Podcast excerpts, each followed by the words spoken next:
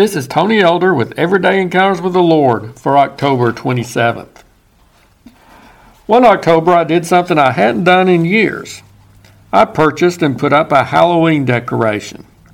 I didn't want anything ghoulish or gory, just something to get a little reaction from my grandchildren and others as they came to our door looking for treats.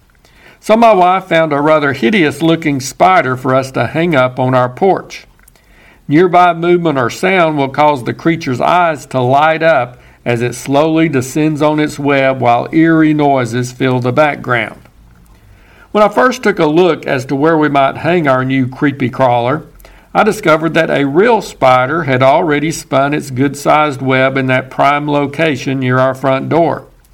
Not only did it interfere with where I was thinking about placing our decoration, but I was afraid it was so close that its presence might be a little too realistic for anyone who stepped up on our front porch.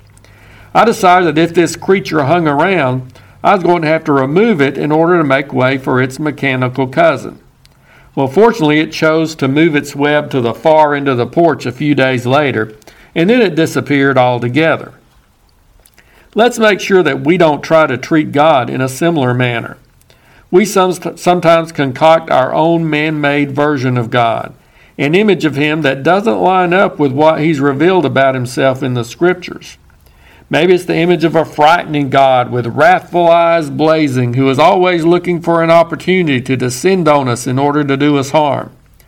Or maybe it's the opposite picture of a tame God who is as cute and harmless as a little kitten. It's an image that only emphasizes the loving nature of God, seeing him more like a doting grandfather or a gift providing Santa Claus. There are numerous other models of God which people have built, overemphasizing some of his characteristics while completely ignoring others.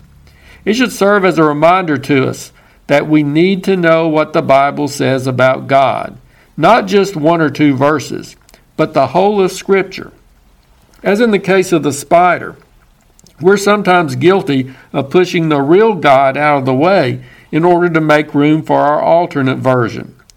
When the reality of what He is truly like ventures into our living space and interferes with what we want to do or what we prefer to think, we try to get rid of Him. Some people might rather have an angry God they can curse and fight against rather than have to come to terms with a God who actually loves them a God who loves them more than anyone else, a God who loved them so much that he gave his son to die for them. Now, others would rather have a God who loves everybody so much that nothing anybody could do would make him mad or cause him to allow anyone to suffer punishment.